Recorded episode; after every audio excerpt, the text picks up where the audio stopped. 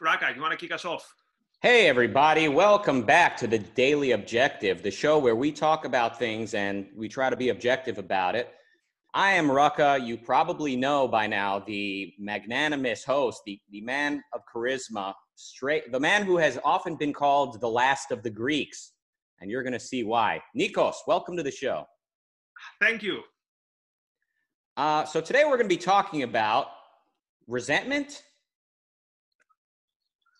gossip, outrage, and pizza. Did I did I have those three down? Which well, was two out of three. That's that's a good start.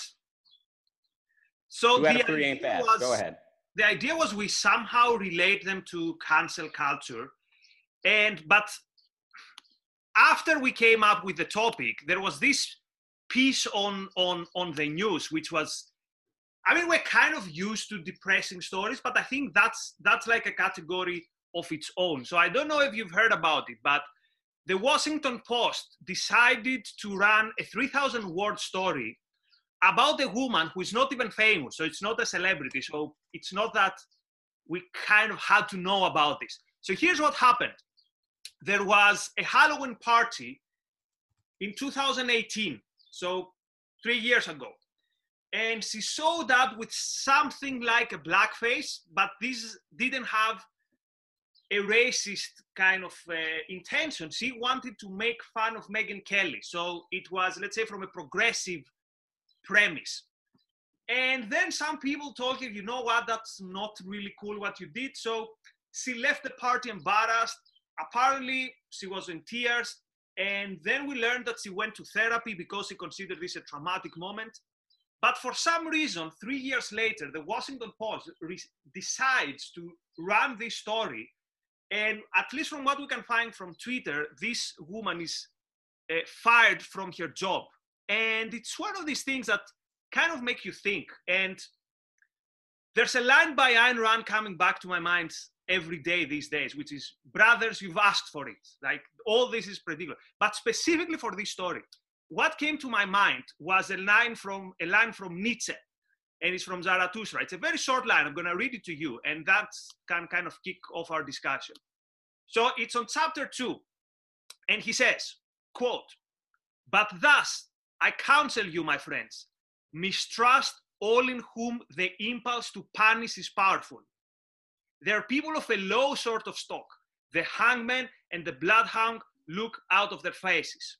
Mistrust all who talk much of their justice. Verily, their swords lack more than honey.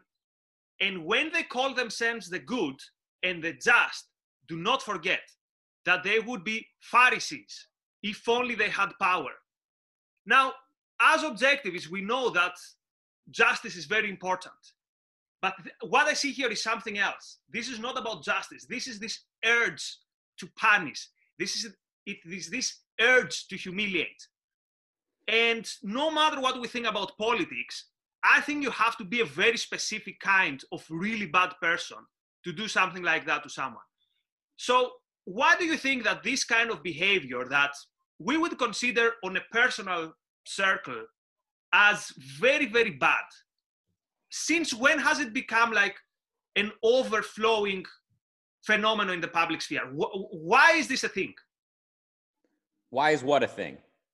This urge to punish, this urge to, to, to make sure that every single thing of bad taste, every deviation from the line now needs to be exposed in the open. It's well, any, yeah.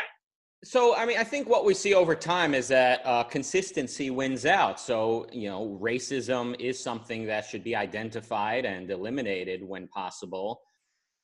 But the issue here is that uh, racism is basically held in a vacuum as the one moral um, item that anyone is permitted to feel strongly about. If you ask any thinker in contemporary life, uh, from a professor to a man on the street, ask anyone, what is morality? They'll probably say, either they'll say it comes from God, or they'll say, ah, it's just kind of something we agree to so we can live on the same in the same square mile without stealing and killing each other. And then you say, okay, but what if someone's racist? Racist? Where? Where? Where? I'll find them. I'll kill them. It's the one thing we're allowed to have certainty about. And this, I think, uh, was done by thinkers, by intellectuals, by people who knew what they were doing. They were, they waged war against reason. They went to great lengths to convince students and the public, by extension, that moral certainty is impossible, like all certainty is impossible. But they chose this specific legitimate cause, which is um, eliminating racism, and they made it the one item, and they monopolized it in the same way you could say religion monopolizes morality, mor- monopolizes spirituality and elation. The postmodernists, the collectivists, they have modern, they have monopolized uh, being against racism. So if you ever stand up to what is being done uh, in the name of fighting racism, whoa, does that mean, so you're racist? Is that what you're saying? And you can see that everywhere. When it comes to this Washington Post um, throwing of someone under the bus, which is my understanding of what took place, a private citizen, someone who was not even a public figure, if I understand, was kind of minding her own business and was thrown under the bus, if if I picked up what exactly the story is. But in any case, there's, there, I mean, there's two, there's two things that I see there. One is the issue of mob justice, which is a, which is never the way. Mob justice, the people need to calm down and be rational, and then everyone needs to have their, their, their day in court, so to speak, both literal and sort of metaphorical if we're dealing with public relations. People need to relax and be calm and rational. The mob mustn't be put in charge of somebody's verdict. And the other issue is just what I said, that racism is seen as this standalone item in a vacuum that everyone needs to rally around without putting it in a hierarchy of ethics, a hierarchy of how does this relate? If we're not for individualism, we're just anti-racism, so we're going to turn into cannibals. We're just going to take turns throwing each other under the bus and and uh, digging up dirt on one another, and that is just no way to live. Right, and the reason I use the term gossip in the title is I have I have spent some part of my life in, in a small village in, in rural Greece, in Crete, which is a place I really love. And by the way, if I get canceled, I'm off to there. So if people think that by canceling me, you know, I'm I'm gonna be I'm gonna be in this, uh, no, it's I have a plan B. So you know, go go ahead.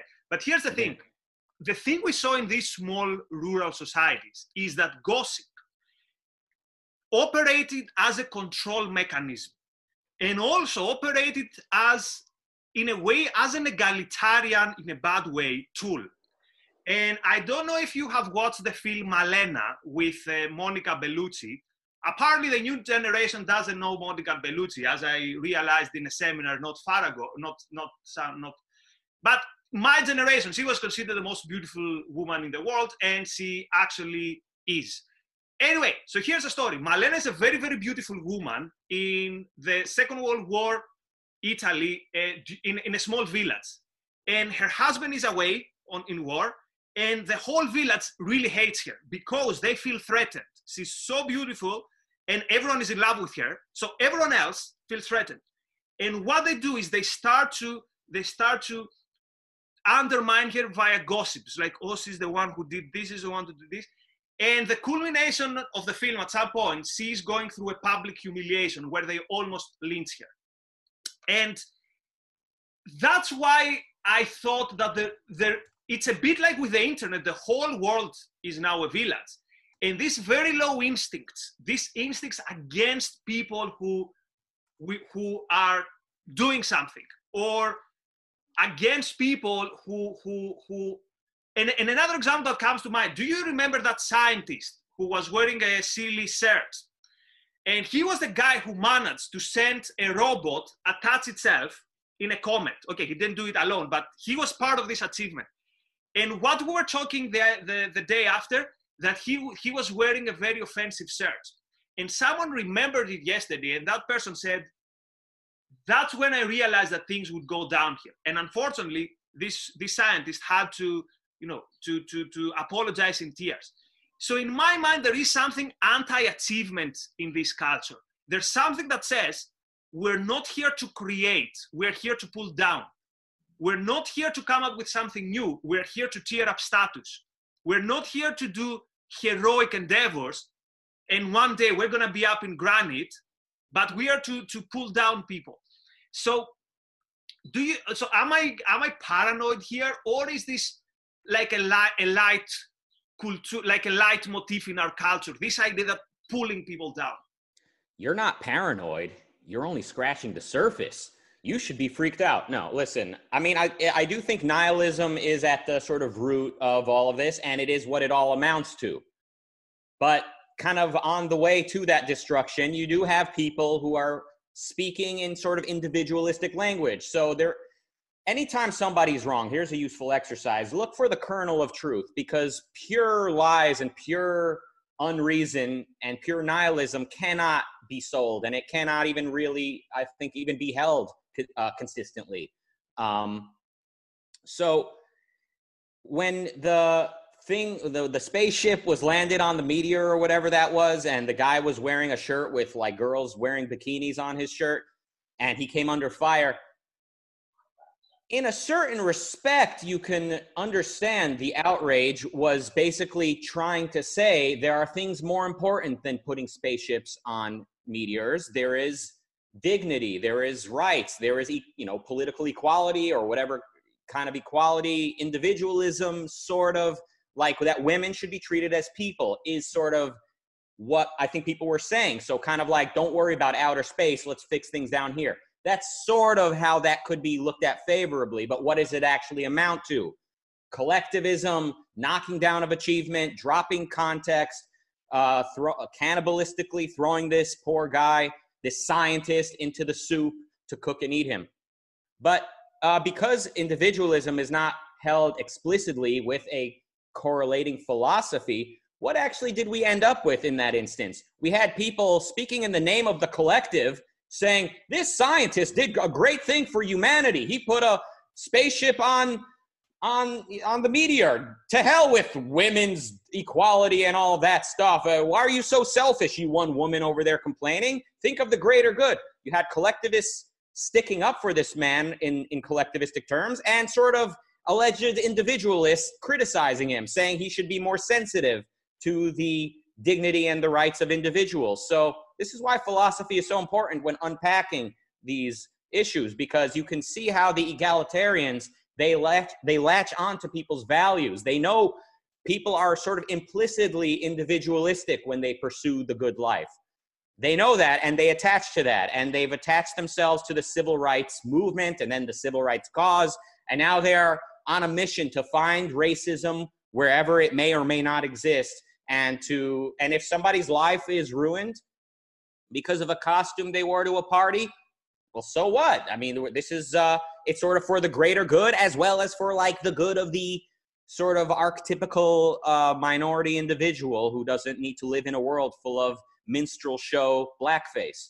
But I'm gonna push you a bit on this one, because I think you're you're cutting them too much slack. So there's no, I don't think it's collectivistic to say, look, this was a man of achievement.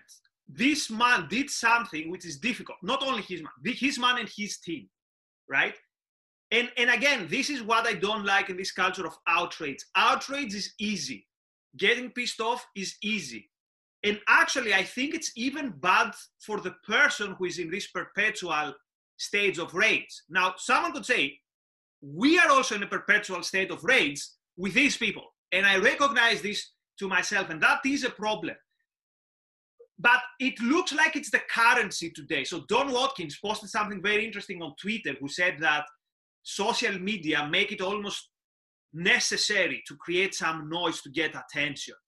So is there maybe, is there, is there a, because on the one hand, I don't want to, to abandon the battlefield. On the other way, unless you're like, a, I don't know, like a, a person who, who can, who of, like black belt in meditation, whatever, you will get enraged. So is there a way to be active and participant in the battle of ideas nowadays without having this negativity, without adopting this worldview of perpetual rage, even if it's perpetual rage in the cause of justice? So I'm very angry because I want to support the scientist. I'm very angry because this poor woman lost her job by people who are, in my opinion, very bad people. I don't want to cut them the slack that they want to fight racism. There's no way that they can find a way to find racism rather than go back three years ago to a party on something and on someone who they know did not have bad intentions. Yeah, I mean, it is very difficult to engage in, in this controversy without becoming outraged and losing your cool. And I'm not cutting slack. I, I do think these people are destructive and very ugly, but I'm, I'm saying here's a useful exercise. Let's trace back what they're saying to its to sort of the value that they're latching themselves onto, which is, you know, anti-racism, which is sort of implicitly individualistic, which is implicitly, you know, pro-life in the best sense of the phrase. So um, I'm saying we can, we can try to trace it back to what it is that they're doing to understand how this happened. Um, I do think that rage is a symptom. It's a consequence. It is not the primary. It's what happens when you don't have reason as your guide, when you don't have your own personal values really, really in the driver's seat. You end up losing your cool. You end up frustrated and angry. So uh, typically that's uh, how I would look at the outrage mob. Right. And to, to since we started with a quote, I'll finish it off with a quote, which is a quote that my friend William Costello uses quite often. It's by Eleanor Roosevelt and says, "Small minds talk about people, average minds talk about events, and great minds talk about ideas." And in this gossip culture, I see a lot the first part. The, the, this, the part where we talk about people. What did this person do? What did that person do? And again, it brings to my mind the parochial village. And it's interesting going back to Atlas Rock, for example. If you think about James Taggart, he talks all the time about his whole life is like a puzzle of people. And at some point, and it's kind of embarrassing because he he has just woken up by the side of that girl. Apparently they had whatever kind of horrible sex James Taggart would have. And he wakes up next morning, he explains here, this is how I'm gonna play this, this businessman, and this other guy doesn't know that I have this hanging over him. And so, We, li- we have everything at the tip of a finger away in our phone. Like, we live maybe in the best window of human history from us. Why do we still feel this need for gossip? This need for what did that person do and did what person do? Specifically when we are in times of crisis, in times where we all need to be our best self, in times where, you know, the economy is tanking, so we should be thinking very clearly, what are my next steps? And you see that instead of this, the, the wider atmosphere is, again, this atmosphere that we call the gossip and kind of perpetual out- outrage thing.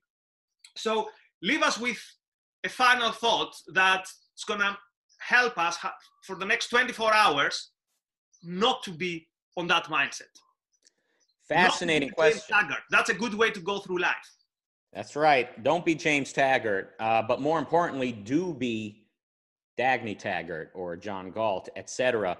I've always thought that quote you mentioned was by Eleanor Roosevelt, so I'm happy to hear I no longer need to uh, uh, give her credit for that. Oh, about... no, it is. It is. It's, it's just, oh, it is. I, I mentioned that a friend of mine kind of brought to my attention. But yeah, I've heard the quote, nice. But I didn't know who it belonged to. It belonged to Eleanor Roosevelt. Mm-hmm. Yeah. Well, so uh, as I said, look for the kernel of truth, even in a horrible movement or horrible philosophy. And so even when it comes to horrible people like Franklin Ro- Roosevelt, and I'm, I'm assuming his terrible wife, but you can even find a great quote from her. Um, as always, the only way to deal with a negative is with a positive, or so to deal with a problem is with a very positive solution, a positive alternative. And the only way to battle a bad philosophy is with a philosophy, a better philosophy. Um, picking apart what's wrong with the outrage mob or what's wrong with the social justice mob and every all the fallacies they're engaging in, it's it's it might be gratuitous and it might even be productive ultimately, but not entirely unless we have a full, comprehensive alternative. And um, yeah, what else did you ask? You were you're uh, yeah, there you go. How not to be James Taggart, but probably this needs more than. This needs a many souls. It's a, it, by having your values, your personal, rationally selfish values as what you're actually focused on. So focusing on the negative and trying to address a negative will only get you so far. Um, ultimately, a philosophy stands or falls uh, entire in its entirety, which is why we need to be meticulous and treat philosophy like the heavy machinery that it is, where every screw is fully tightened.